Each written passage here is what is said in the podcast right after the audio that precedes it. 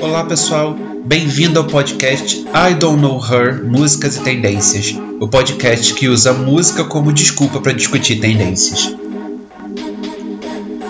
A cada episódio nós escolhemos um tema do Zeitgeist e usamos músicas para exemplificar como aquele tema pode influenciar nossos comportamentos, hábitos de consumo e estilos de vida. E para ficar por dentro dos novos episódios e ficar atualizado de tudo que é lançado pelo podcast, segue o blog idkh.home.blog idkh.home.blog e também comenta e participa do nosso grupo no Facebook, I Don't Know Her Músicas e Tendências, e também do Instagram, arroba idkhpodcast, e no Twitter também, arroba idkhpodcast.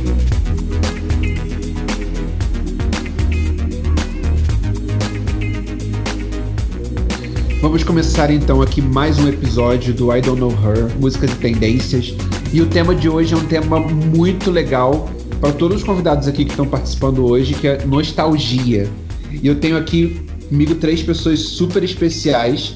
Começar com a Mariana Buarque, que você já conhece. Ora, Mariana. Ah, já sou elenco fixo, já tô pela segunda vez. Me sigam Elenco Buarque no Instagram, eu vou voltar. ainda tá prometendo voltar, ou seja, o podcast dela foi um mês atrás e ela ainda tá prometendo voltar. Eu sou taurina, né? As coisas são devagares. E a Mari, a gente já falou aqui, ela é especialista em branding, análise de tendências e também tem muita nostalgia para comentar hoje, né, Mari? Tenho, tenho. Pensei em algumas coisas. Falamos adiante. E também está conosco aqui o Adilson Júnior, que também é especialista em branding e conteúdo na Anacolto. Olá, Adilson, tudo bem? Tudo bem, Léo. Oi, pessoal. Bem, eu também tenho outras formações, que é formado em Química Industrial pela Academy of Breaking Bad. medicina, claro, acho que todo mundo, vocês, inclusive vocês talvez sejam meus colegas de classe, formado em medicina pela Academia Grey's Anatomy. É, eu fiz um bocadinho de enfermagem com a Nancy Jack só. e também está conosco aqui o Felício, que é designer, também especialista em, em visual merchandising e em cultura visual. Tudo bem, Felício? E aí, gente, tudo bem? É a minha primeira vez em podcast. Posso estar um pouco nervoso, mas, mas acho que o conteúdo vai ser melhor. ah, do Adilson também, né, Adilson? Mas eu já fiz um se fuxipar ali. Se fuxipar pra andar. Pra aquecer. Já começamos a nostalgia aí com lua de cristal, né? Se fuxipa, se fuxipa. então vamos lá, gente. Para começar, então eu quero ouvir de vocês o que vocês têm ouvido hoje de música recente, assim, dessas músicas que estão aí no top 2019, ou mesmo que não estejam fazendo sucesso, mas que vocês descobriram, é, Mari. Então, na verdade, eu não sou uma pessoa que ouve coisas muito recentes, eu acho. Eu gosto mais de velharias. Mas eu pensei em algumas coisas. Eu vi, vi a lista que você mandou de charts desse ano. Eu ouço hum. muita coisa antiga e Homecoming da Beyoncé, que eu ainda estou nessa fase. É, assim, eu, eu fiquei ouvindo Caution quando a Mariah lançou em novembro, incessantemente até o fim do ano. Tanto que foi meu disco mais tocado do ano, sendo que o lançamento foi em é. novembro. É, então, eu acho que desse ano provavelmente vai ser Homecoming. E no ano passado eu tava ouvindo muito Arctic Months, que lançou um álbum novo, mas agora já também já não é muito novo. Mas, justamente por causa disso, eu fiquei surpresa que tinha uma música da Kelly Rowland, The Destiny Child, na lista. Ah, sim. Ela lançou Que tem agora. tudo a ver com o nosso tema. Gostaria muito que fosse uma música boa, não é tanto. E eu vi o clipe e eu vi, porque eu gosto dela, assim, eu acho que ela da Destiny Child ela tá meio justiçada porque ela deu uma sumida. A Michelle, coitada, eu não vou comentar porque eu acho que ela já sofreu muito bullying. E quando eu fui ver a música, eu fiquei, na verdade, um pouquinho decepcionada, porque é uma música que fala sobre amor próprio, empoderamento, principalmente em relação ao cabelo mas eu achei um pouquinho sem noção que ela mistura meninas negras. E aí era uma menina que foi suspensa da escola porque tinha tranças no cabelo, com outra que era loura e outra que era ruiva. Diziam, ah, me chamam de Barbie. Tipo, eu acho que não é exatamente a mesma coisa, né? Você suspensa porque você tem tranças e é mesmo, é racismo. E a outra nem tanto. E uhum. foi essa, essa é a minha crítica, mas de qualquer forma fiquei feliz. A música é de fevereiro, se eu não me engano. Eu gosto mesmo dela, eu acho que ela, enfim. E ela não envelhece. Fiquei impressionada como ela não envelhece. Sim, ela não envelhece. De coisas que eu tô ouvindo mais recente. E, o que eu pensei em indicar, que não é desse ano, é do ano passado, é o Jorge Ezra. Não sei se eu tô falando direito o nome dele, que é uma palavra meio difícil de falar, Ezra. Sim, ah. acho que é isso mesmo. É. Que é um menino, na verdade, ele é super novinho, 20 e poucos anos, é o segundo, ele lançou no ano passado o segundo álbum dele. Por acaso, é um álbum que foi todo, não sei se foi escrito ou foi todo inspirado, mas foi tem a ver com uma viagem que ele fez para Barcelona, o que me causa assim, me dá um calorzinho no coração, só o tema já me já gosto, sabe? Inclusive a Dilson que tá aqui, fomos para Barcelona no ano passado, pro Primavera uhum. Sound. E é uma coisa que eu tenho ouvido, assim, é uma música que eu acho gostosa, sabe? É boa de ouvir, me deixa me deixa feliz. E é uma não, indicação boa. que eu queria dar. E é outra indicação, que não é um artista, mas que, eu, que eu gosto muito. Eu gosto muito e ouço muito a trilha sonora do Big Little Lies, já que, que Game of Thrones tá uma bosta mesmo, já vai acabar semana que vem. Sim. Eu super indico essa série, tá a segunda temporada aí. Com ah, já a saiu a segunda temporada? Eu ainda não comecei a ver, mas eu acho que já saiu. E Olha, já tem boa. a trilha sonora da segunda temporada no Spotify. Tem umas coisas mais antigas, tem tipo Elvis, mas tem também Frank Ocean e tem Alabama Shakes e tem. Eu amo. Eu adoro. Tem Leon Bridges também, porque na primeira tem. tinha muito, tem. né?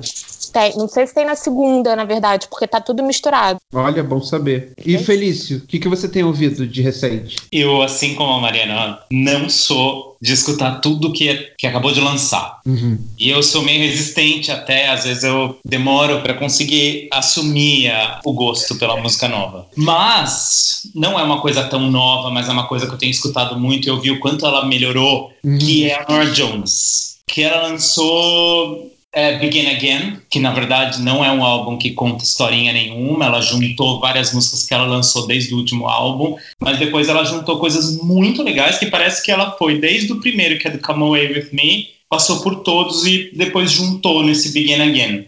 A, primeiro que ela transita entre um soul, um jazzinho e um pop.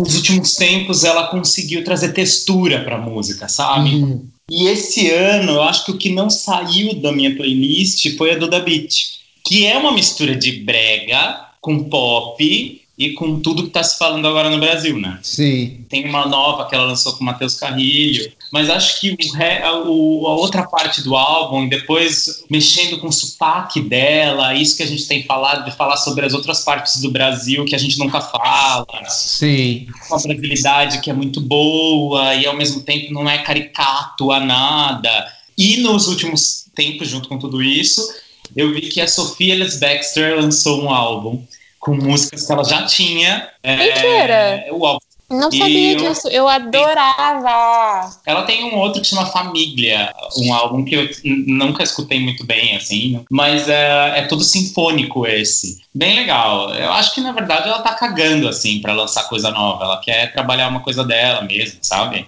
Mas acho, acho legal, tipo, escutar, sabe? Não, e ela é super nostálgica para mim. Tipo, Mother Dust Flora é minha música de adolescência, assim, sabe? Sim, pois é. Mas por incrível que pareça, eu tenho escutado a música, mas nessa versão do álbum novo. E que é, é sinfônico, é, é muito legal. Uhum. E engraçado você falar da Nora Jones, que também é muito nostálgica para mim, porque eu descobri Nora Jones por causa da Globo. Na época de o clone ou laços de família, uma coisa assim. Mulheres apaixonadas. É isso, é isso mesmo. Eu tinha... Na verdade, todas são iguais, mudam personagem. Mas era a trilha sonora do, da personagem do Dan Stuba que batia, não era? Batia, né? isso, né? é isso mesmo. E eu tinha o CD da trilha sonora da novela e foi aí que eu conheci Nara Jones. Ah, mas a Mari me lembrou de uma coisa que eu preciso dizer não é um cantor, mas é uma trilha sonora que é trilha sonora do Sex Education. As então, músicas da série são ótimas. Sim, são todas muito bem selecionadas, com, com tem um ritmo, tem uma, uma um começo meio fim, assim, tá muito, muito bom, assim. E Adilson, o que você tem ouvido? E, então, eu também tenho ouvido Homecoming, eu tô nessa obsessão junto com a Mari. E o engraçado quando você falou, Mari, sobre Homecoming, hum. é que, tipo, é muito recente, é a Beyoncé que tá fazendo super sucesso agora, mas que é um álbum completamente nostálgico, porque é uma coletânea de coisas que a gente já ouviu, de, com alguma roupagem diferente. É, outra coisa com a qual eu me identifico também, que o Felício falou e você também, é que eu sou muito, eu sempre fui muito de experimentar a música. Então eu sempre ouvia coisas que estavam, sabe, acabado de sair, etc. Mas eu me percebi revivendo as mesmas músicas e experimentando um pouco, ouvindo sempre o que já era mais safe para mim, que eu já ouvia sempre. Hum. Eu tenho uma outra obsessão agora, que é a Lineker, e esse álbum novo, o Goela Abaixo. Eu fui, eu fui ao show e foi catártico, foi incrível. E o que aconteceu para mim é que a, o álbum continua com aquela com um teor mais intimista, super vozeirão, mas o que me afetou mais assim para eu escolher esse álbum é que esse álbum transformou algumas visões minhas no sentido de, de me fazer querer coisas, sabe? De vontade de ter um relacionamento, de vontade de ter uma intimidade, que são coisas que são muito fora do, da minha perspectiva, da minha visão. Coisas que eu não, eu não sou essa pessoa que fica chorando com um álbum. Eu não sou, mas ela me tocou nesse jeito. E além de ser incrível, né? Essas músicas são. O primor Sim. de letra é, é, o tipo de coisa que eu gosto muito, que recentemente eu não via muito no, nas artistas nacionais. Assim. Uma que é um álbum que eu gostei muito, que é um álbum do ano passado, na verdade, que é o Taurina, da Annelise Assunção. E, cara, esse álbum é incrível. É um primor de letra que eu não tinha visto há muito tempo. Eu só consegui ver isso de novo com o Goela Abaixo. Eu tô com uma obsessão que é muito recente para dizer que, que é um álbum que saiu hoje e eu já tô obcecado. Ai, que é o Tyler, the Creator. Tyler, the Creator. E, tipo, que pra mim é um gênio desde, desde sempre. Flower Boy foi um álbum que eu fiquei muito, muito, muito viciado. E eu, já, eu ainda não sei o que pensar sobre esse álbum. Eu ainda tô na, na fase de fruição, assim, só tô ouvindo e achando tudo muito incrível, sonoridades incríveis, letras incríveis. Foi até uma indicação do meu amigo Vitor, mas eu também, como a Dilson, ainda não sei muito bem o que, que eu acho. Mas tem uma música que eu acho que eu vou ouvir bastante, que é Earth Cake. Eu também. É, tô, ainda tô digerindo. Mas quando você falou em lançamento, eu achei que você ia falar do lançamento da semana, que é Paula Fernandes com Shallow. Ah, Junto. Shallow juntos na. Não, juntos Junto Shallow Now. Juntos Shallow Now. É, colhe de uma vez nossas metades, juntos e Shallow Now. Isso tá escrito agora. Se eu tivesse o MSN, estaria escrito isso. Mais do que juntos, juntos Shallow Now. Juntos e Shallow Now. Mas enfim, é, o, o, o, o, Tyler tinha lançado alguns teasers de algumas músicas, dando a entender que, tipo, visualmente ia ser muito diferente do, de tudo que ele já tinha feito, musicalmente e esteticamente. E o Tyler é essa pessoa que se cria, se reinventa e se recria e é genial. Queria destacar aqui que eu tenho ouvido muito, quem tem me surpreendido muito é a Halsey, que ela já tem tocado aí desde o ano passado bastante mas eu vi na semana passada o Billboard Music Awards com ela e eu fiquei surpreso com a performance dela.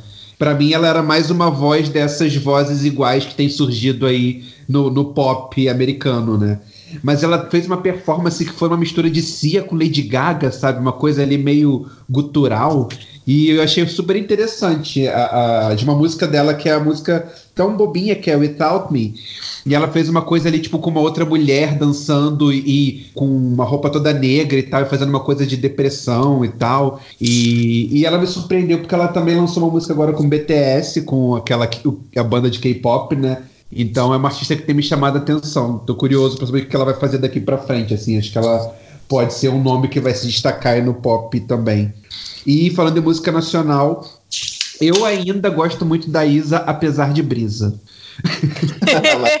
Porque eu, eu, eu, tô na brisa muito chata, mas eu ainda gosto muito da Isa, ainda tô ouvindo muito a Isa. Eu gosto do clipe. Gosta? Gosto. Eu gosto dessa vibe, dessa vibe reggae e ela é linda, né? Tipo, às vezes eu acho que tem umas músicas que são tipo muito incríveis, uns artistas muito incríveis que não vale a pena ver os clipes, sabe? É melhor parar no começo sei lá, meio preconceituoso, mas tudo bem. É. Porque... É, mas o negócio dessa música não é o clipe, é a música. É, exato, é, mas tem, tem... Ah, eu acho que é os dois. Não sei, tem um popurri ali de coisas e nada, é tudo meio, vou dizer, cafona, uhum. você é. apedrejada, mas é... é. Não, eu gosto, eu gosto do, do universo reggae que incluíram ali se eu não me engano, mas eu acho que é esse o clipe que tem um patrocínio de alguma marca. E isso me incomoda muito. Videoclipe com patrocínio. Ah, tem. Ah, sim, é. Me incomoda mesmo. E não, enfim, obviamente tem outros artistas fazendo isso. A Pablo já fez, e a própria Kelly, que eu falei mais cedo, o clipe é, é patrocinado pela Dove. Não gosto. É, eu acho que é, essa que é a questão, porque os artistas hoje em dia, eles não têm tanto financiamento de gravadora, porque as gravadoras estão falindo, né, gente? Então, é, eles precisam achar dinheiro de alguma forma para poder colocar é, o visual na música ali. Às vezes uhum. a saída é esse patrocínio, né? É, inclusive, nesse mesmo assunto, eu tava vendo o Twitter da Clarice Falcão e as pessoas estavam fazendo uma, ela, uma brincadeira com ela sobre não ter lançado o clipe ou o que ela fazia para lançar o clipe. E ela responde assim: É, faça como eu, invista num clipe, na música, dinheiro do seu bolso e ganhe um belo de um rombo na conta. Eita, porque, sim. Porque ela fez um clipe que é cru, que é, é super bonito o clipe acho que é Minha Cabeça o nome. Uh, só que foi ela que pagou. É, eu só queria lembrar de uma coisa que a gente falou sobre música brasileira, falou da Isa, eu ia falar de um, outra, de um outro brasileiro que é muito bom, que é um cantor pernambucano que chama Barro. E ah, eu sim. tenho escutado bastante ele, é muito bom. Agora, eu tô jogando no Spotify agora pra ver, e eu já tinha ouvido Poliamor dele. Mas o álbum dele é incrível, os dois, assim. Uma música brasileira que eu acho que tem que ser ouvida mais ainda, assim. Ele é, um, ele é super fofinho, assim. Tudo muito bom nele. Então, gente, vamos no. Vamos agora seguir para o tema, que é nostalgia. Queria começar agora nossa discussão pegando um pouquinho de hoje, já que a gente está falando das músicas atuais, alguns exemplos de como que a nostalgia tem influenciado as coisas que a gente ouve, as coisas que a gente consome, né?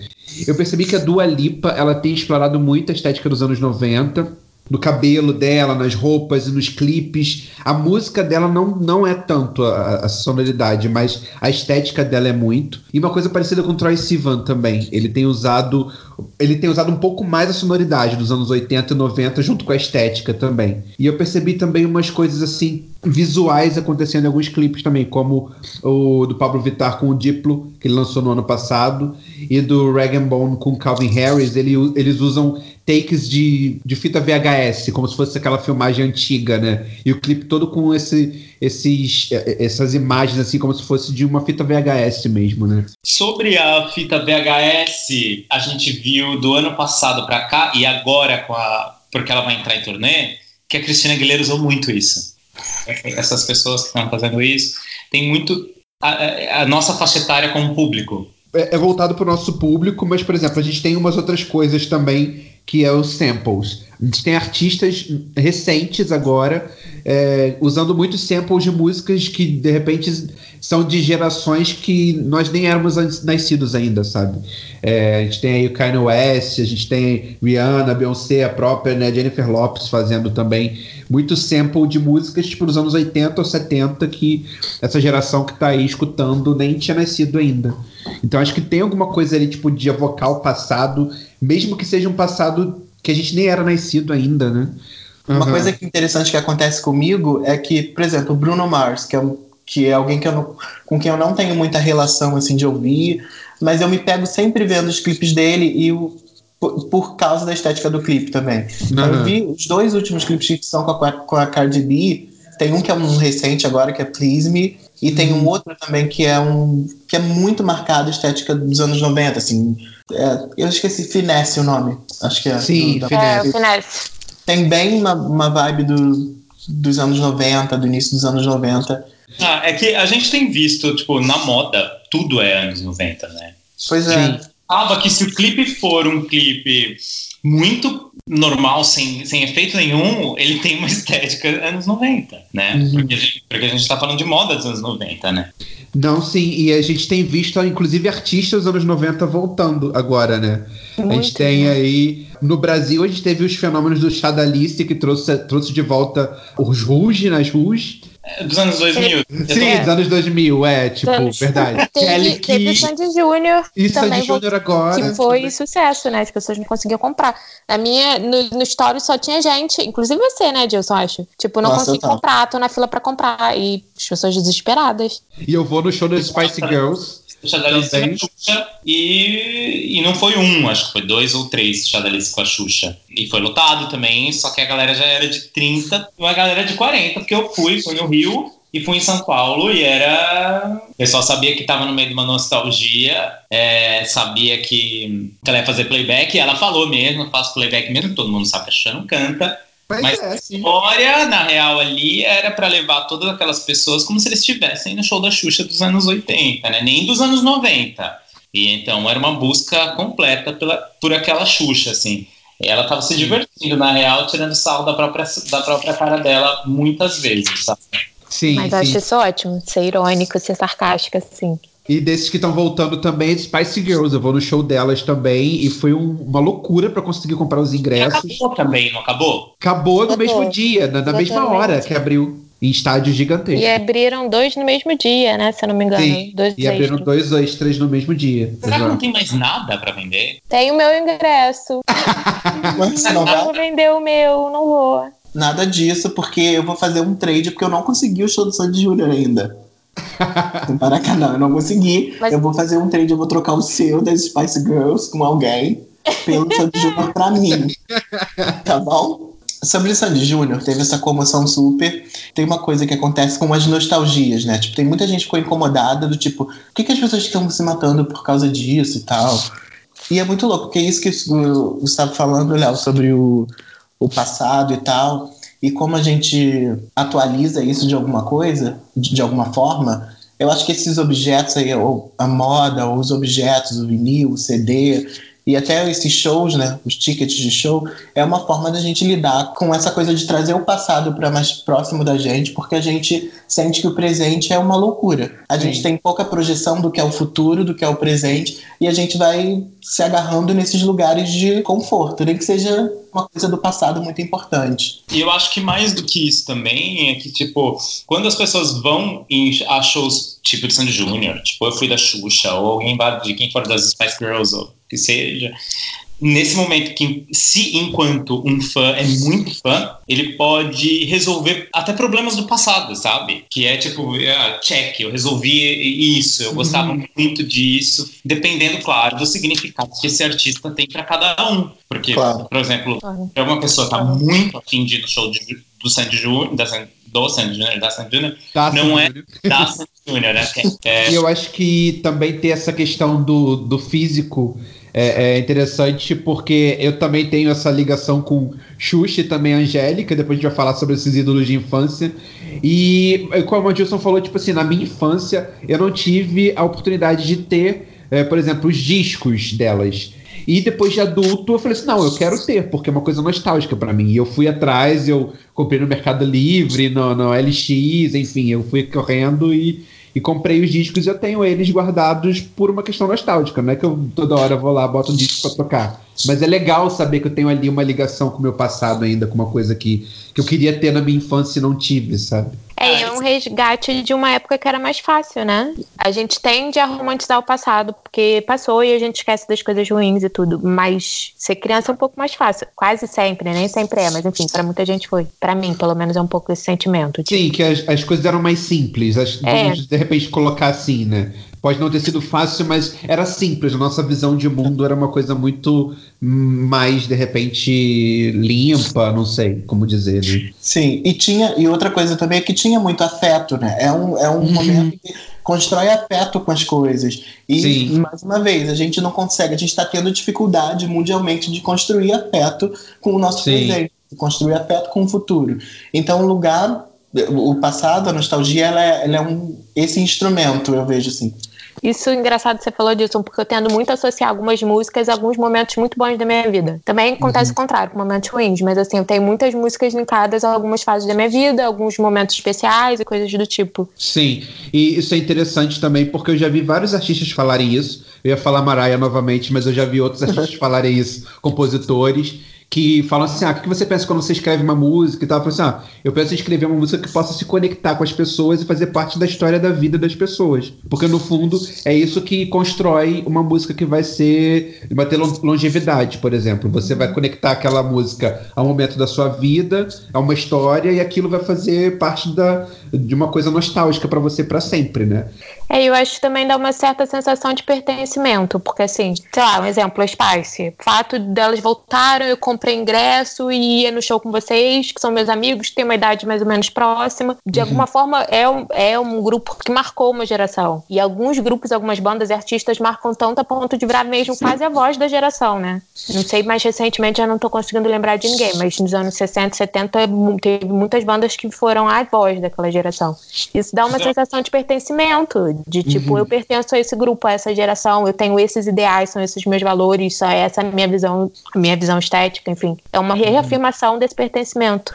Quando a gente é. fala sobre a voz de geração, muito engraçado, porque, por exemplo, antes você tinha. A gente tinha muita voz de geração, certo? É, nos anos 70, só que eu acho que agora que a gente tem streaming e que as coisas são tão rápidas e tudo é tão líquido, tão pulverizado, é, é difícil. Vai ser a voz da geração para aquele segmento, dentro daquele segmento, sabe? Porque tem Sim. muita coisa muito boa e que às vezes não chega para todo mundo. E não porque a pessoa não quer, mas é porque a gente vive agora com o algoritmo. Então, Sim. se você não vai atrás porque você gosta de música porque você gosta de música, que é tipo o meu caso, tipo, eu vou atrás de música. Mas eu tenho um trabalho para colocar ali, procurar. Uhum. Não sei se a maioria das pessoas fazem isso, porque elas recomendam mesmo. Sim, e aproveitar para fazer, fazer um gancho por episódio que é o episódio anterior a esse, para quem tá ouvindo. A gente fala de transparência e informação e a gente discutiu muito isso, sobre a questão de nós vivermos em bolhas musicais. A gente realmente é escuta o que os algoritmos deixam a gente escutar.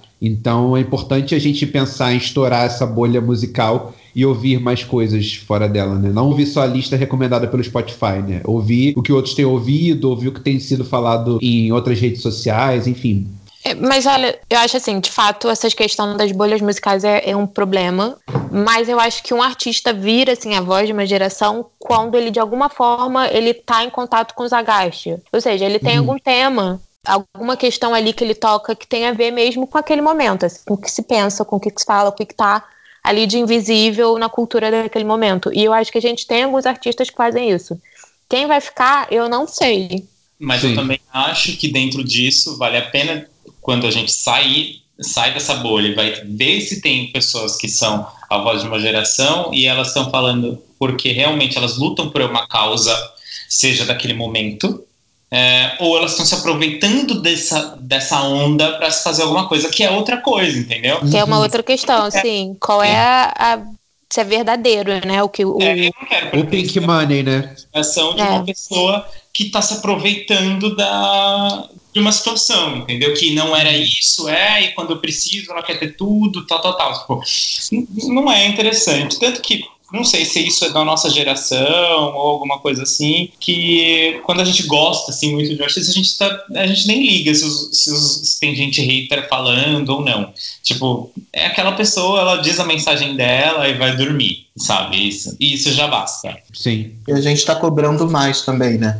A gente está se cobrando e cobrando mais dos artistas, cobrando mais de quem ocupa esse espaço de visibilidade importante é, gente, não sei se a gente está cobrando mais autenticidade. Não sei se é isso que a gente está fazendo. Sim. Mas é porque tá... hoje todo mundo se expõe muito. Então, se um artista ele tá falando de alguma coisa que não é honesta, todo mundo vai perceber porque ele tá ali, tipo, no Instagram o tempo todo, nos stories e enfim. Sim.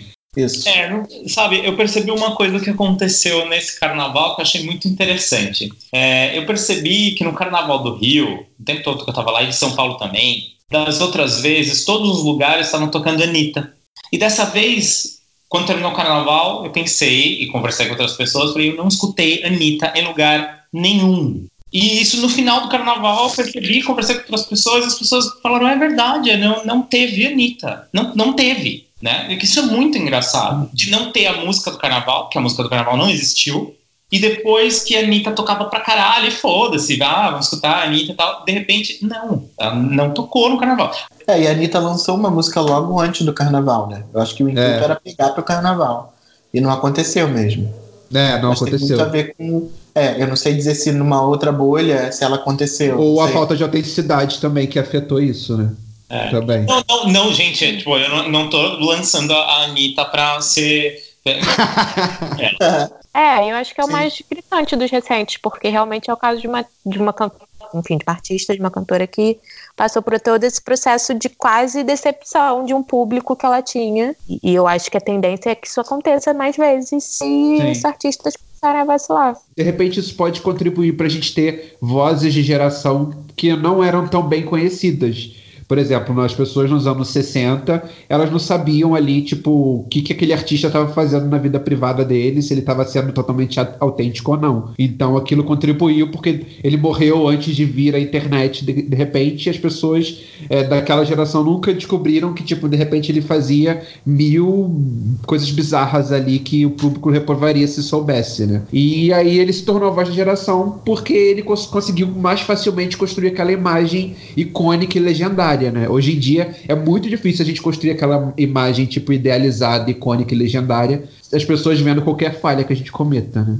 A não ser que você vire Beyoncé que não fala nada, né? É, exatamente, fica reclusa. Acho que é o melhor cenário, né? É. Nossos ídolos morreram de exposição. É, É que eu acho que, na verdade, o que estamos cobrando, não sei nem se é autenticidade, mas é coerência, pelo menos, sabe? É. sim. É coerência das atitudes com o discurso. E é isso que, por isso que eu acho que a Anitta é um caso bem gritante, um exemplo. Que ela não foi coerente. E, mas é isso, eu acho que tem que ser, sobretudo, coerente. Ou seja, se você tem um discurso, esse discurso tem que ser coerente com suas atitudes. E aproveitando então esse gancho da- das músicas antigas, dos ícones do passado, é, eu vou entrar na questão que, que- que- quais músicas são nostálgicas para vocês. E eu queria começar lendo algumas, algumas respostas que a gente teve lá no nosso grupo, que a gente tem um grupo no Facebook, que é o I Don't Know Her, Músicas e Tendências. Cê- Vocês podem entrar lá e ver e comentar também na- na- na- nos tópicos e falar sobre os episódios e tudo mais. E algumas pessoas responderam lá quais são as músicas nostálgicas para elas, né? Eu tive aqui algumas sugestões, é, por exemplo, o Torn, da, que o Ozés recomendou, da Natalia Imbruglia, que, tipo, pra mim também é uma música extremamente nostálgica da minha adolescência. É o Wannabe, do João, que ele recomendou das Spice também. Total nostálgica pra mim. Eve, Who's That Girl, da Eve, que foi uma dica da Natália, não conhecia essa música. A dica da Luciana foi uh, Wonderful Tonight, do Eric, Eric Clapton. E a dica da Marta Freitas foi Careless Whisper, do George Michael, que é maravilhosa também. Super nostálgica pra mim. A Ana Dunlop, ela recomendou várias, tipo Rap da Felicidade. Nossa, é... Sim. adorei. É muito bom, adorei. É Smell Like Teen Spirit do Nirvana, é Groove in the, Is in the Heart do D. Little. Eu E- acho que. Eu acho que essa. É Good Girls in the Heart. É essa mesmo. Acho que é essa. Ah, é isso, É essa. verdade.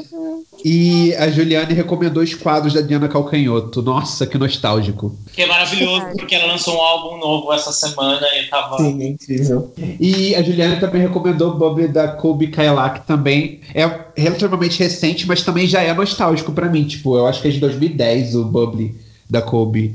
E pra vocês, gente, o que, que é nostálgico pra vocês? Felício, começando. Bom, primeiro Coldplay, Parachutes é incrível, acho que é um dos melhores álbuns que eu escutei na minha vida. Assim, a primeira vez que eu escutei, eu fiquei, tipo, passado, tipo, nossa, como é foda, tudo isso é incrível, foi atrás de tudo deles, era muito incrível. Depois eles lançaram a Russian for Blood to the Head, que é incrível também.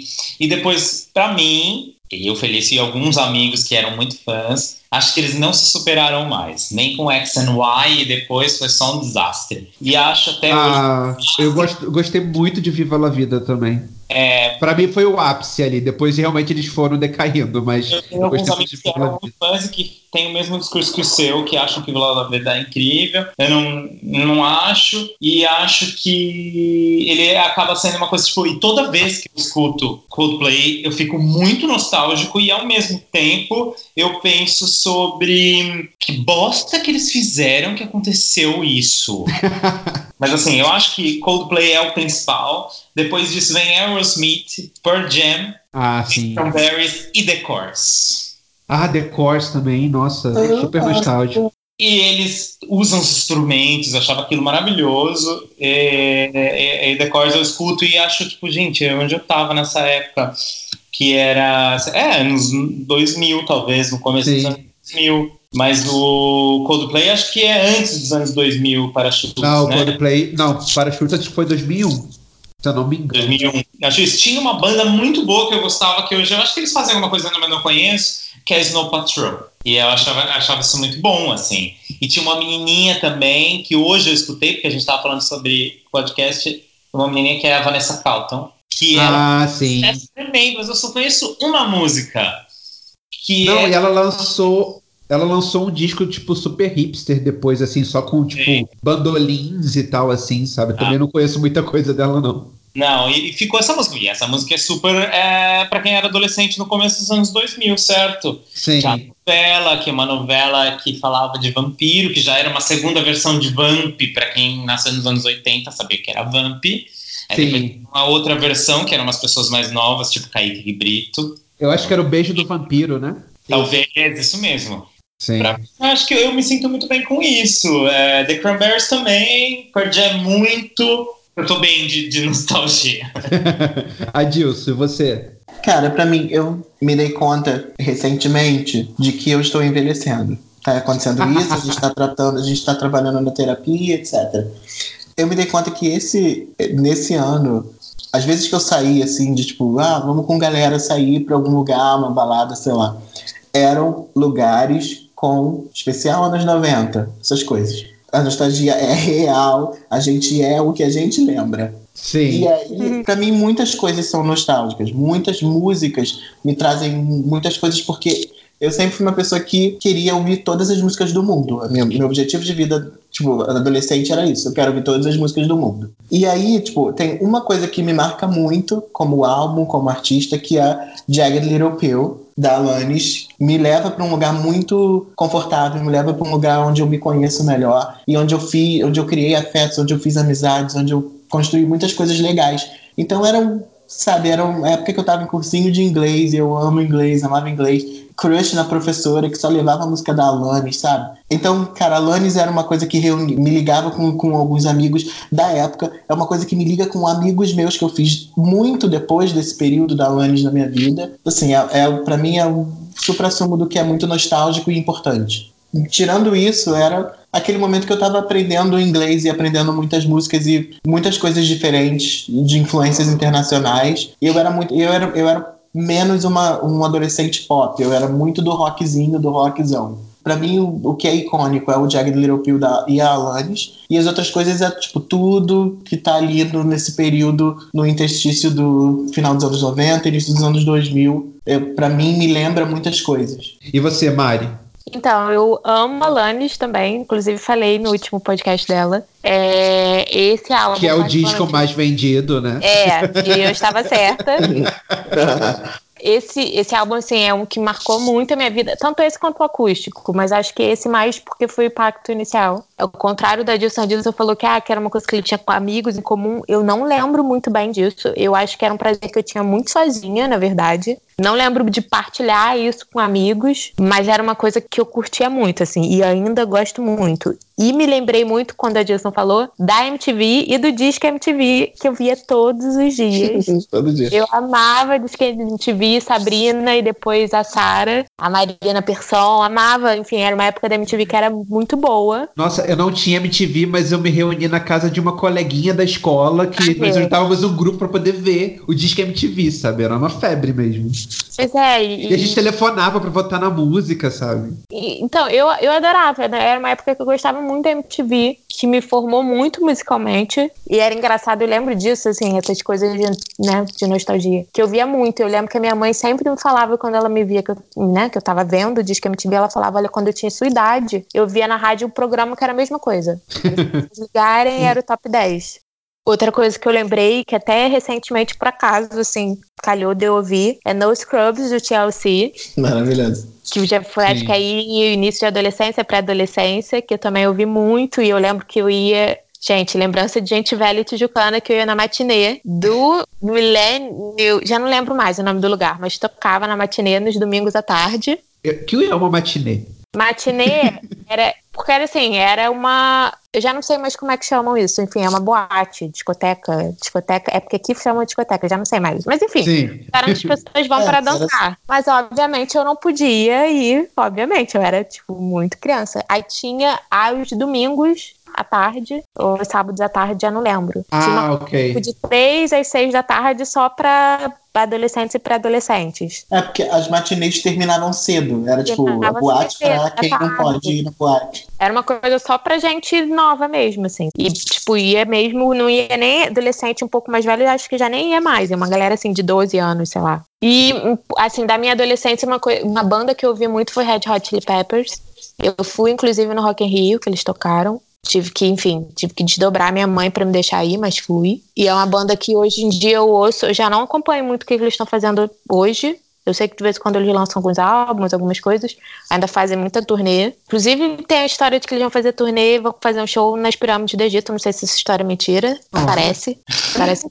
Enfim. Eu acho que não é mentira, não. Eu acho bem provável de ser verdade. Depois, depois a gente verifica isso, Léo. E eu Mas é boto no blog lá, pode deixar. que eu é, mas é uma banda que eu ouvi muito e quando eu ainda ouço algumas coisas antigas ainda bate aquele, sabe, aquela coisa boa assim de relembrar. Mari me lembrou que eu fui no show do Red Hot Chili Peppers no Pacaembu, by the way.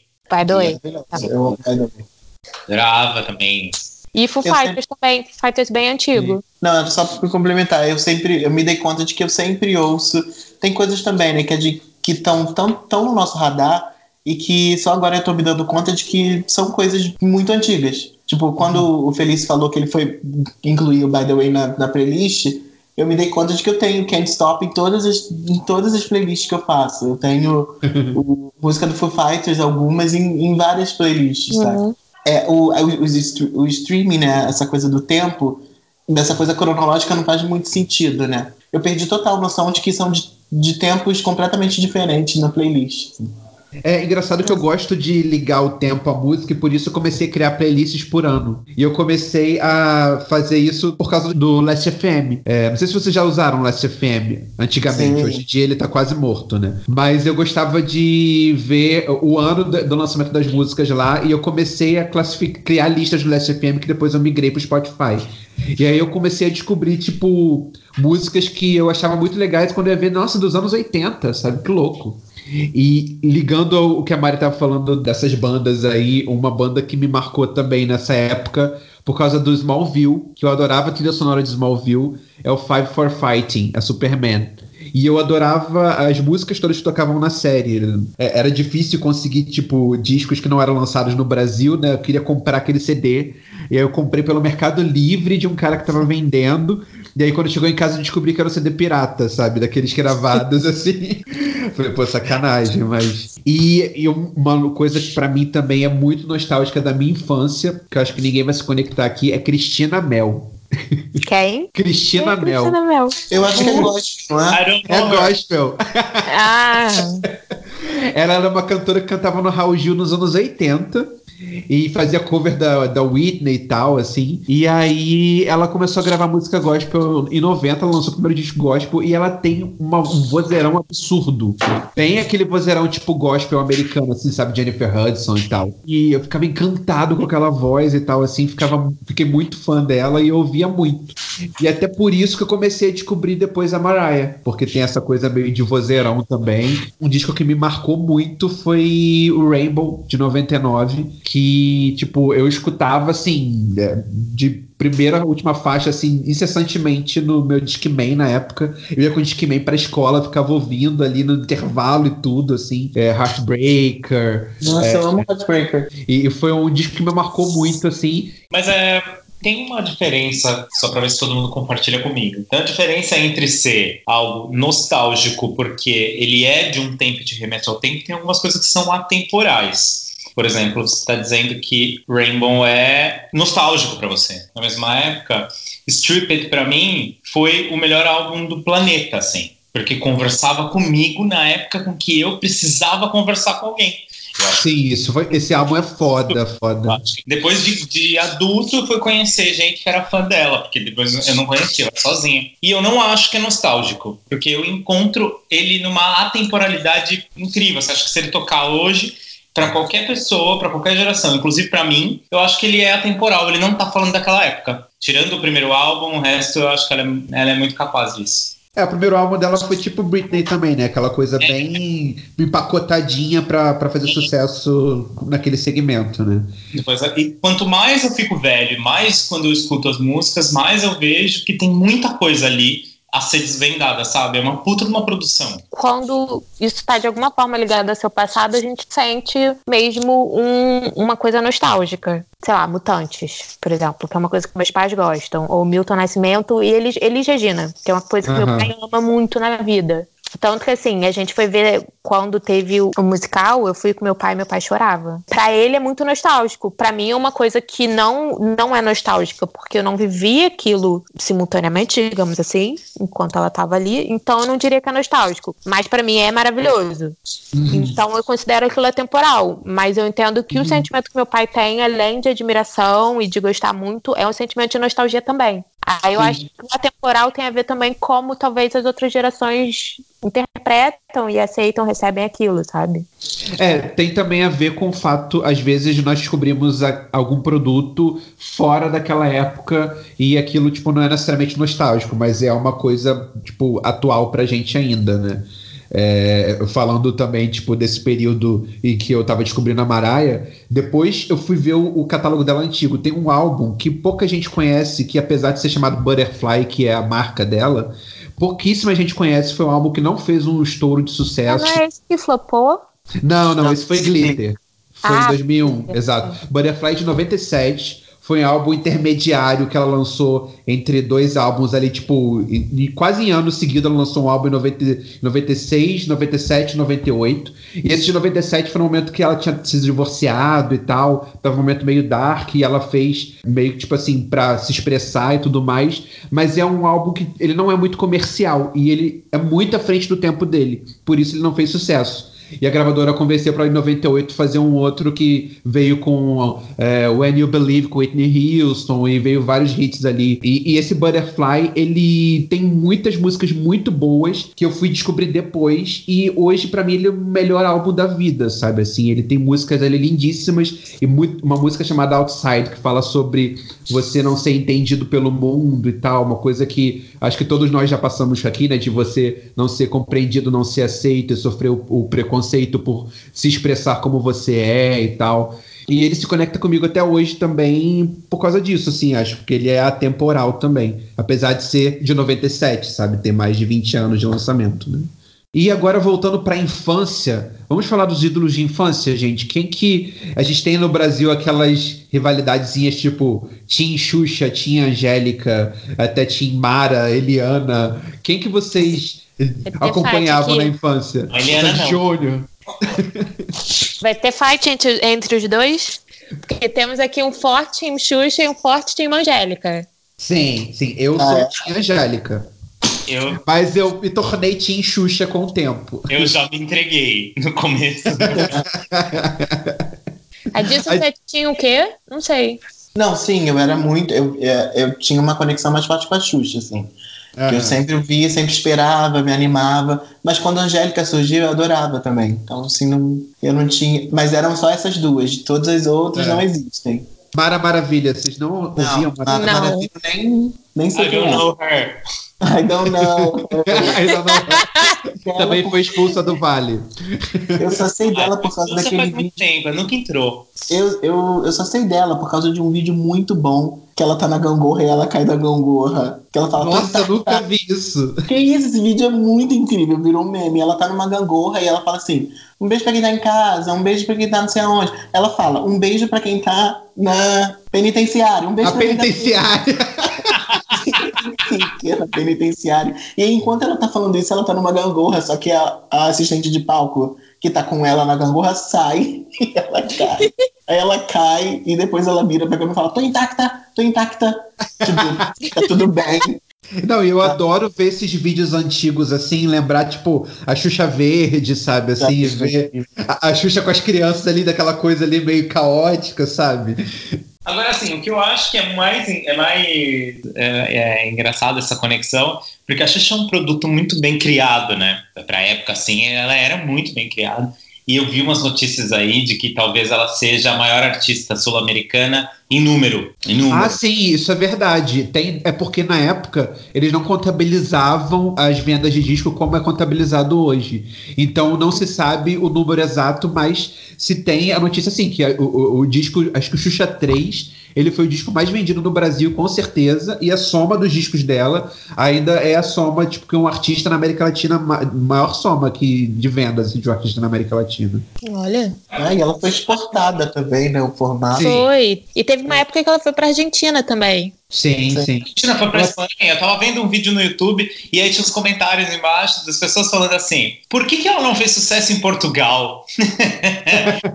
Porque aí os, os, espanhóis falando, eu conheço, isso, isso, isso aqui, ela não quer não sei o que, ela não fez sucesso em Portugal. Eu não consigo entender também por que, que ela não fez sucesso em Portugal. É, eu acho que o que traz dela, muito engraçado, por ela ter um, muitos fãs gays, eu acho que, primeiro, ela tinha uma conexão muito forte com as roupas tinha uma ideia de diva muito grande. As músicas não são as músicas de hoje, eram músicas que falavam sobre cotidiano de vida de gente adulta, como se estivesse falando com a gente. São várias coisas na música dela que hoje são completamente proibidas e absurdas. Tem uma música que, que fala, não sei o que, ah, não sei o que, não sei o que, e gritava, bicha! Não... Sim. Tem uma música, eu acho que é do Xuxa 4, que ela fala do, do João Gordo e fica rindo do João Gordo, sabe? Uma coisa assim gente. É, é, muito bizarro isso, mas é na época, não, não é essa discussão. Mas acho que é criado uma linha, inclusive atrás do, do, do a, a contracapa do Xuxa 4, ela tá vestida de Madonna. Sim. Eu não acho que ninguém, por, por mais que existam outras pessoas, tal, é, é não de apresentadora infantil, tô falando, falando de uma linha geral eu não, não, consigo enxergar que existam pessoas que foram tão fortes quanto ela, mesmo hoje. Porque eu acho que hoje tem, tem outro tipo de, de mídia, sabe? Sim. Elas fazem outras coisas. Acho que na época, você tá falando de nos 80, nos 90, eu acho que o artista tinha que trabalhar muito para ser o que ela era, sabe? Sabe, ela tudo... também tinha, sabe? Ela e a Angélica também. Se você for ver o Instagram da Angélica, é só mensagem de autoajuda, sabe? Acho que ela, se pudesse, botaria GIFs brilhando oh, com tá assim, sabe? e falando nessas coisas de que eram proibidas, é, se você pegar as músicas da Angélica também, os primeiros discos dela, Eu eram músicas eróticas, sabe? É, pra crianças, sabe? O de táxi é super erótica, né? Foi só me tocar, de repente lembrei é. do seu olhar. É. Tem, mas Leandro. De Blue Jeans também. De Blue Jeans. Eu tenho que contar Eu tô assim, se você quiser só pedir pra mim, sabe? Realmente existiu uma rivalidade entre a Angélica e a Xuxa, ok? Ok. Meu pai levou a gente numa loja de disco, comprou um disco da Xuxa pra mim e um disco da Angélica pro meu irmão. E eu escutei o disco da Angélica, era só a cara dela na capa assim, escrito Angélica. Eu não lembro qual é. Tinha Blue Jeans, tal, tal, tal, tal, tal. Que é basicamente todos os discos dela.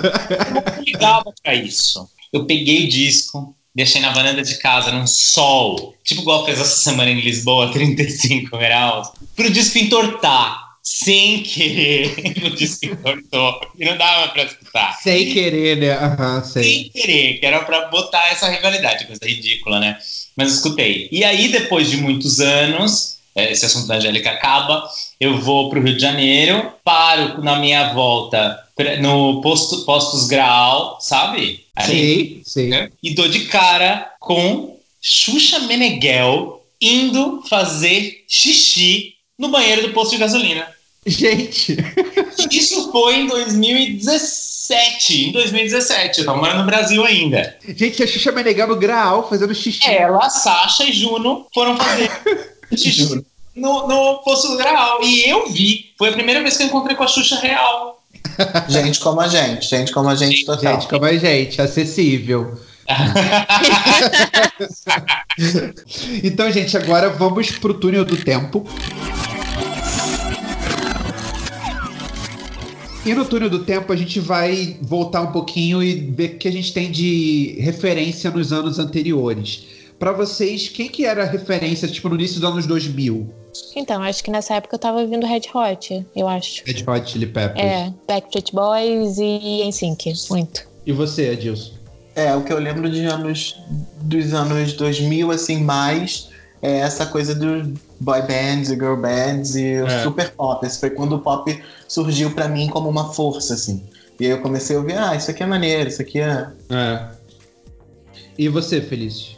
Ah, eu acho, eu concordo com eles. Eu acho que os anos 2000 eu lembro da, das bandas, dos grupos, dessa, uhum. dessa junção, assim. É, eu acho que os anos 2000 foi meio que a emergência do pop.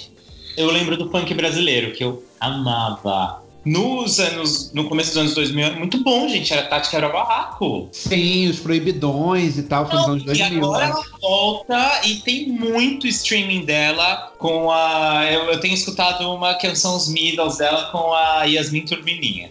que medo. eu vi que ela voltou com uma parceria com o Heavy Baile e MC Carol. O Heavy Baile, que é incrível. E nos anos 90, gente, a gente já falou aí algumas coisas, né? Mas pra mim, anos 90 me vem muito rock na cabeça, né? Não sei. Anos 90 Sim. foi Aerosmith. Sim, Aerosmith. É verdade. Pra mim foi What's the Story, Morning Glory, que era tipo o Oasis que eu via o, o tempo inteiro. Teve Alanis também no, nos anos 90, né? Teve Alanis. Eu, eu, descobri também, uh, no finalzinho dos anos 90, Evanescence também, com a Emily. Nossa, é verdade. E, e, eu acho que nos 90 também teve um pouquinho de, de, de R&B também dominando. É, a Laia, nossa, eu, eu, eu amava a Laia. Né? Na época ela gravou a trilha sonora da, da Anastácia, da animação da Anastácia, Journey to the Past. Foi pro Oscar cantar e tudo, achei aquilo máximo, assim.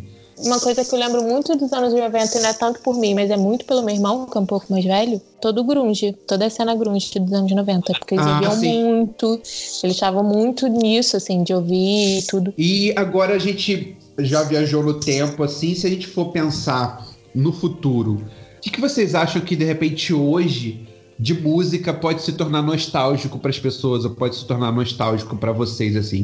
O que vocês acham de artistas de hoje que vocês podem lembrar assim daqui a 20, 30 anos de repente? Ah, eu acho que todos esses caras que estão falando sobre quem eles realmente são, defendendo as causas que estão em pauta hoje, esses caras é que vão estar tá para serem revividos, sabe? Porque eu acho que é um marco muito grande. Eu não acho que a gente vai uhum. falar de, de gente que tá, música legal da época, ah, culta. Mas eu acho que, por exemplo, o Lineker, que é quem tá representando muito, Linda Quebrada. Eu acho que esse tipo de gente, como a gente tá passando um período muito difícil, tipo, é um certo medo em todos os países que ainda não, não sofreram igual, eu acho que são esses que estão falando sobre coisas, se posicionando é, a favor do que hoje é, maior, é minoria, né? Sim. Eu acho que todo essa, esse, esse esperneio patriarcal que a gente tem agora, que é o último esperneio patriarcal, porque as coisas não vão voltar a ser como eram antes, Sim. É, eles vão ser os grandes representantes dessa, dessa luta, sabe? não, isso é interessante porque se a gente for parar para pensar, pelo menos eu, é, que eu conheço de música brasileira antiga tem muita ligação com aquelas músicas de protesto contra a ditadura e tudo mais. Eu acho que isso realmente marca uma geração. É, eu, eu acho que, que todos esses outros, e muitos do que eu também não conheço, que estão fazendo um trabalho desses, eu acho que a Pablo, por exemplo, mais, mais do que a música, vai ser a própria imagem. Sim, o posicionamento e, e toda, é. todo o discurso, né? e todo o discurso, tudo isso que está envolvido. A música vai ser uma das partes, porque ele é tão, é, ela é tão completa, tão completa, tão completa. Não vai ser só a música, vai ser todas as músicas e o que ela representa. Ela está trabalhando nisso. Aline tem coisa, sabe? Eu acho, no Brasil, eu não sei opinar muito fora, tá? Nesse caso, na real. Mas assim, eu acho que na, no Brasil, acho que é isso e, e, e essa coisa do norte, nordeste, é, colocar muita música para para tocar e não ser tão caricato quanto era, sabe? E começar Sim. a se posicionar, mostrar outra como essa, uh, a realidade de outras pessoas, de outra não ficar só no sudeste. Eu acho que isso é que, que, que caminha. Eu não acho Sim. que sejam os outros, sabe? E Adilson, para você, o que, que você acha de hoje que pode marcar o nosso futuro? é, que a gente está falando de voz da geração, por exemplo, de vozes da geração, e eu não consigo realmente ver uma voz da geração nossa agora que seja é, que, que tenha potencial para se tornar temporal nesse sentido. E uma, uma das coisas que me não, não me preocupa, mas que eu penso é que cada vez mais o, o gap, o intervalo do que é nostálgico, ele é menor. Então, tipo, ah, talvez um, um, uma das grandes vozes importantes na década de 80 era alguém da década de 60, ou alguém da década de 70. Hoje, uhum. alguém que fez alguma coisa muito brilhante há três anos já, já as pessoas da, dessa geração já consideram o que foi feito há quatro anos atrás uma coisa muito passado. Sim. Então, essa, essa distância, esse intervalo, ele, é, ele tem sido cada vez menor. Então, não sei, às vezes eu acho que a gente vai chegar num ponto de que é, o, que, o que vai ser memorável é, é, vai ser sempre o que tiver mais um poder naquele momento, o poder de falar de quem se é, como o Felício é, explicou, o, o, poder de trazer relevância para quem se é e transpor isso através do, da estética ou da arte que, que, o artista se propõe a fazer. Mas concordo, cara. A Lineker, como eu falei no início, é uma das pessoas que mais me impactou. Então tem. Acho que tem, ainda tem lastro aí. Eu não sei, internacional eu não, não sei. Para mim, quem tá fazendo coisas bacanas são Beyoncé, que está fazendo muito pela subjetividade negra, assim como nenhuma outra artista internacional dessa visibilidade tem feito. Então é, é uma questão. O, o Kendrick Lamar também. E no, no Brasil também uma galera que está fazendo sei lá, eu vejo muito uma cena rap trazendo mais relevância, agregando mais pessoas. E assim, o Backstreet do Blues, por exemplo, que é o é, é, sai, sai do rap de São Paulo, né? o rap baiano, esse, tipo, essa, essas confluências assim entre o, o que tem sido feito nessa cultura é, que vem do, do, do, periférico, mas consegue uma visibilidade grande, talvez essa galera possa também ser memorável de alguma forma daqui a um tempo. E você, Mari? Então, eu tenho alguma dificuldade de pensar o que, que vai, sabe, o que, que vai ficar, digamos assim. Se for pensar em 2018, o que, que foi o grande destaque de 2018? Eu não sei dizer se foi a Beyoncé e o Jay-Z, eu não sei dizer se foi o This America, do. Ah, a gente Charles tá Gambino. Charles Gambino. Talvez até pelo próprio ritmo que, de produção, as coisas tendem a. Não sei, talvez ser muito pulverizado. Então eu não consigo pensar Sim. no grande nome que vai ficar. Essa voz da geração que a gente falou, eu não, não sei qual vai ser. Eu não sei, é porque antes existia, tipo, eu acho que nos anos 90, assim, existia muito marcado quem eram os grandes artistas. Era Michael Jackson, era Madonna, né? Digamos assim, do, do pop, pelo menos, sim, internacional. Sim. Agora eu acho que tem muita gente fazendo muita coisa boa, que é ótimo. Acho que nem todo mundo tá vendo todas essas pessoas, porque, enfim, questão das bolhas. Uhum, Mas não sim. sei, talvez quem fique seja a Ariane Grande, Ariana Grande, sei lá, sabe? Porque virou um super sucesso, eu não sei. É... é, é eu acho que também precisa ver essa conexão da mensagem do artista com o que as pessoas estão vivendo. Eu não sei, é, é, eu também acho cedo pra gente falar, por exemplo, da Ariana Grande, que, que surgiu há pouquíssimo tempo aí, pra ver, tipo, qual vai ser a força dela daqui é, a 10, 20 anos, é. né? Mas, por pois exemplo, é. eu consigo pensar, dependendo do que acontecer daqui pra frente, tipo numa Lady Gaga, por exemplo, sabe? É, que de repente ela vai se tornar uma voz ali que vai ser lembrada também. Então, acho que Lady Gaga, sim, por tudo que ela fez. Não por pelo que ela tem, faz, tem feito hoje. Assim, é uma crítica pessoal, talvez. Não sei o que, que uhum. vocês acham, mas eu acho que a Lady Gaga já foi muito legal. E eu não gosto muito dessa fase atual dela de Shallow. Uhum. Mas, enfim. Junto acho... Shallow não. É. Um artista do porte dela e que já fez coisas que têm tanta relevância, precisa se provar socialmente ainda tanto assim é, sim. É, acho que não. Eu acho que, inclusive, ela não ela tá afim de fazer outra coisa aí, que é, o Mariah, é válido. Tá claramente, ela não tá preocupada com o que estão falando dela. Sim. O que for, ela, ela já fez um legado.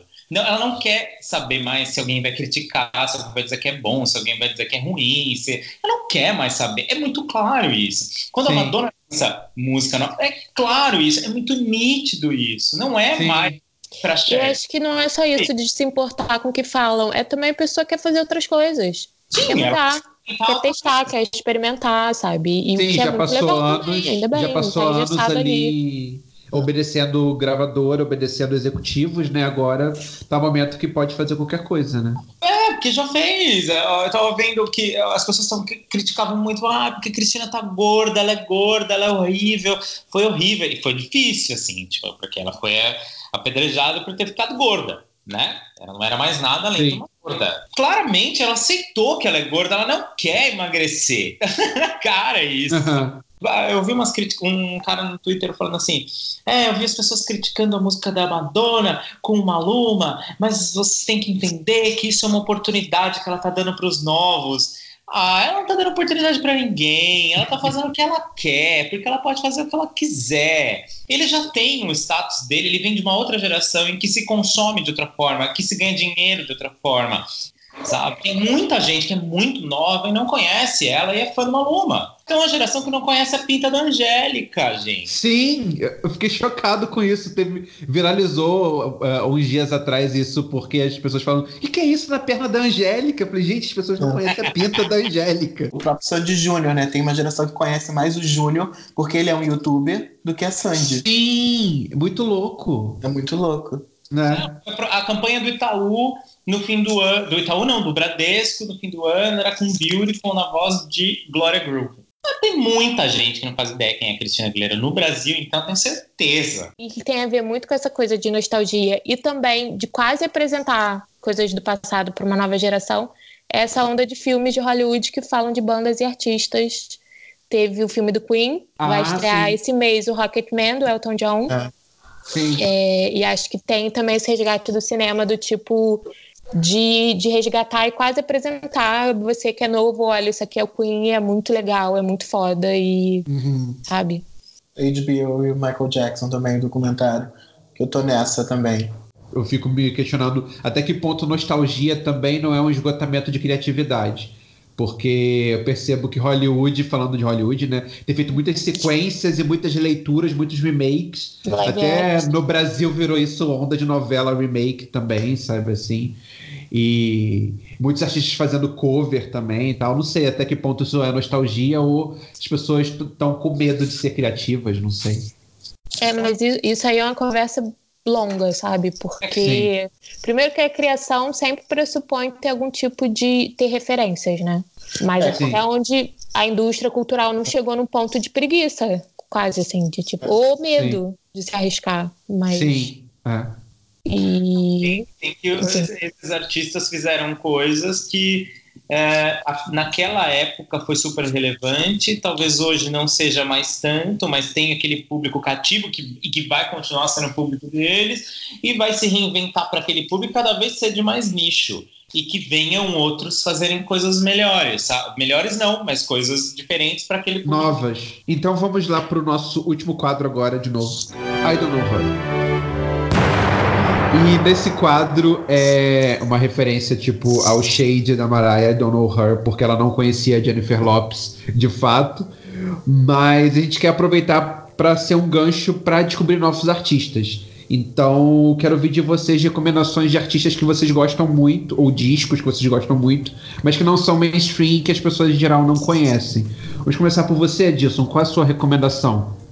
Então, a minha recomendação é uma cantora chamada Maggie Rogers. Não sei se, não sei se vocês já ouviram falar, mas ela ela tá num folk pop, tem, tem bastante pop, mas tem muita sonoridade do que é folk, tem algumas é, brincadeiras com coisas eletrônicas e tal. Eu descobri ela porque ela tava no. Um amigo me, me, me sugeriu, me recomendou, e ela tem um vídeo que é uma masterclass do Pharrell na New York University. E ela é uma aluna de lá. E aí o Pharrell pediu para as pessoas mostrarem o que estavam fazendo e tal. E ele adorou o que ela mostrou para ele que foi uma música chamada Alaska. E aí foi conversando. O vídeo é muito legal depois eu compartilho com vocês. É, tem um álbum novo de 2019 é, Heard, Heard in a Past Life. É esse o nome do álbum. E tem essa música Alaska que ela cantou pro Pharrell mas a música de trabalho é uma Light On que eu ouço sem parar. E o clipe também é incrível. E Felício, sua, sua sugestão. A minha sugestão é um músico grego, é NTN Beat. É um M-T-E-N-B-I-T. É, é, é um músico grego, uma coisa meio eletrônica com ah, com uma batida dance, assim, uma coisa muito boa. Eu tenho escutado muito e todas as músicas dele são muito boas. Depois eu li umas coisas sobre a cena musical na, na Grécia e que vem crescendo com os clubes e tudo mais. São eh, questões de crise e toda vez que tem questão de crise tem uma indústria criativa que cresce muito, né? Leia-se pelo Brasil. E esses músicos são muito bons, muito bons. É, tem um- um- uma música que tem várias versões mixadas que chama The Owner, que é muito bom, assim. E, e tem uma outra que eu tô escutando agora que eu acho muito legal, que é uma portuguesa, que a gente nunca fala dos portugueses, né? Que, Sim. tem, que cantam, mas assim, ela chama Maro. Ela é uma portuguesa que desenvolve o trabalho dela todo nos Estados Unidos, canta em português, tem algumas coisas em inglês, acho que tem um álbum todo em inglês, se não me engano. É bem legal, bem legal. Pra gente que fala português, assim, que entende as coisas e que principalmente mora aqui, você cria uma conexão boa, assim, sabe? E, e o nome, o álbum não tem nome, é por volume, sabe? Volume 1, volume 2, volume 3. E o seu I Don't Know Her, Mari? Então, o meu Know Her, na verdade, não é um artista novo, talvez não seja nem assim tão desconhecido como eu acho, mas é que eu acho que tem muito a ver com o que nós falamos, é Sister Nancy, Eu confesso que eu não ouço tanto assim o repertório dela, mas tem uma música que é Bam Bam. Na verdade, ela fala meio Bambam, na verdade, mas enfim. Ela é jamaicana, ela já tá com 60 anos, eu acho, agora. E, enfim, ela tá em essa cena do, do reggae, na verdade, dance hall, que eu já não sei nem dizer muito bem o que é, porque eu não sou super conhecedora da música jamaicana. Ela é DJ, já estávamos falando aí de artistas que pegam coisas do passado. Ela é uma artista que foi sampleada 70 vezes. Uau! Inclusive pelo Jay-Z, pelo Kanye West em Famous, do The Life of Pablo, e pela Beyoncé no Homecoming. Ou seja, é uma pessoa que tem muita relevância na música, mas que eu acho que não recebe os créditos assim tanto quanto deveria. Inclusive o Jay-Z não só sampleou a música dela, como deu o mesmo título para a música dele, uhum. e ela aparece no clipe, que foi gravado na Jamaica. Só que é uma pessoa legal. que, assim, ela começou nos anos 80 como DJ e tudo, mas ela foi migrou para os Estados Unidos, fez uma carreira de bancária, na verdade, trabalhando no Banco dos Estados Unidos, aposentada, já nem tá mais, digamos assim, na, na cena. É, a minha sugestão, meu I Don't Know Her, vai para uma artista que começou no American Idol, se chama Hayley Reinhardt e ela tem uma voz incrível, uma voz bem soul, assim, apesar dela ser lourinha, assim, sabe? Ela tem uma voz meio negra, assim, sabe? Na época do American Idol, ela lançou um disco que foi aquela coisa bem pop, bem do gênero tipo ex-American Idol. Mas assim que ela ficou independente de gravador e tal, ela começou a gravar umas músicas muito numa vibe jazz e soul. E ela tem um disco novo que ela lançou agora, que é o Lo-Fi Soul, que ela tem uma sonoridade bem anos 60, 70, e, e ela consegue trazer aquele som antigo com uma vibe moderna também, sabe? Então, as músicas dela são muito boas e ela canta com aquela aquela coisa do soul antigo, sabe? Como aquelas cantoras de soul antigo. Então, eu gosto muito dela por causa disso. E ela também tem uma parceria com uma banda que é o Postmodern Jukebox, que é uma banda interessante que eles fazem releituras de músicas pop que estão fazendo, fazendo sucesso agora, só que em, em versões de jazz e blues. Vale a pena procurar pela discografia toda dela, assim, é muito boa. Então é isso, gente. É, muito obrigado pela participação de vocês. Foi muito boa a conversa. É, rendeu bastante e tomara que tenha uma continuação aí para poder a gente falar depois de indústria cultural de repente e tal. Gostei muito de gravar com vocês. Valeu mesmo. Obrigado. Obrigada, Léo. Beijos. Desvirginei de podcast. Foi uma divinação de podcast, verdade. Eu também fui nessa, né? Foi eu, virgens, né? Muito bom. Obrigado, gente. Valeu. Boa noite aí. Até. Beijos. É, é. Tchau, tchau.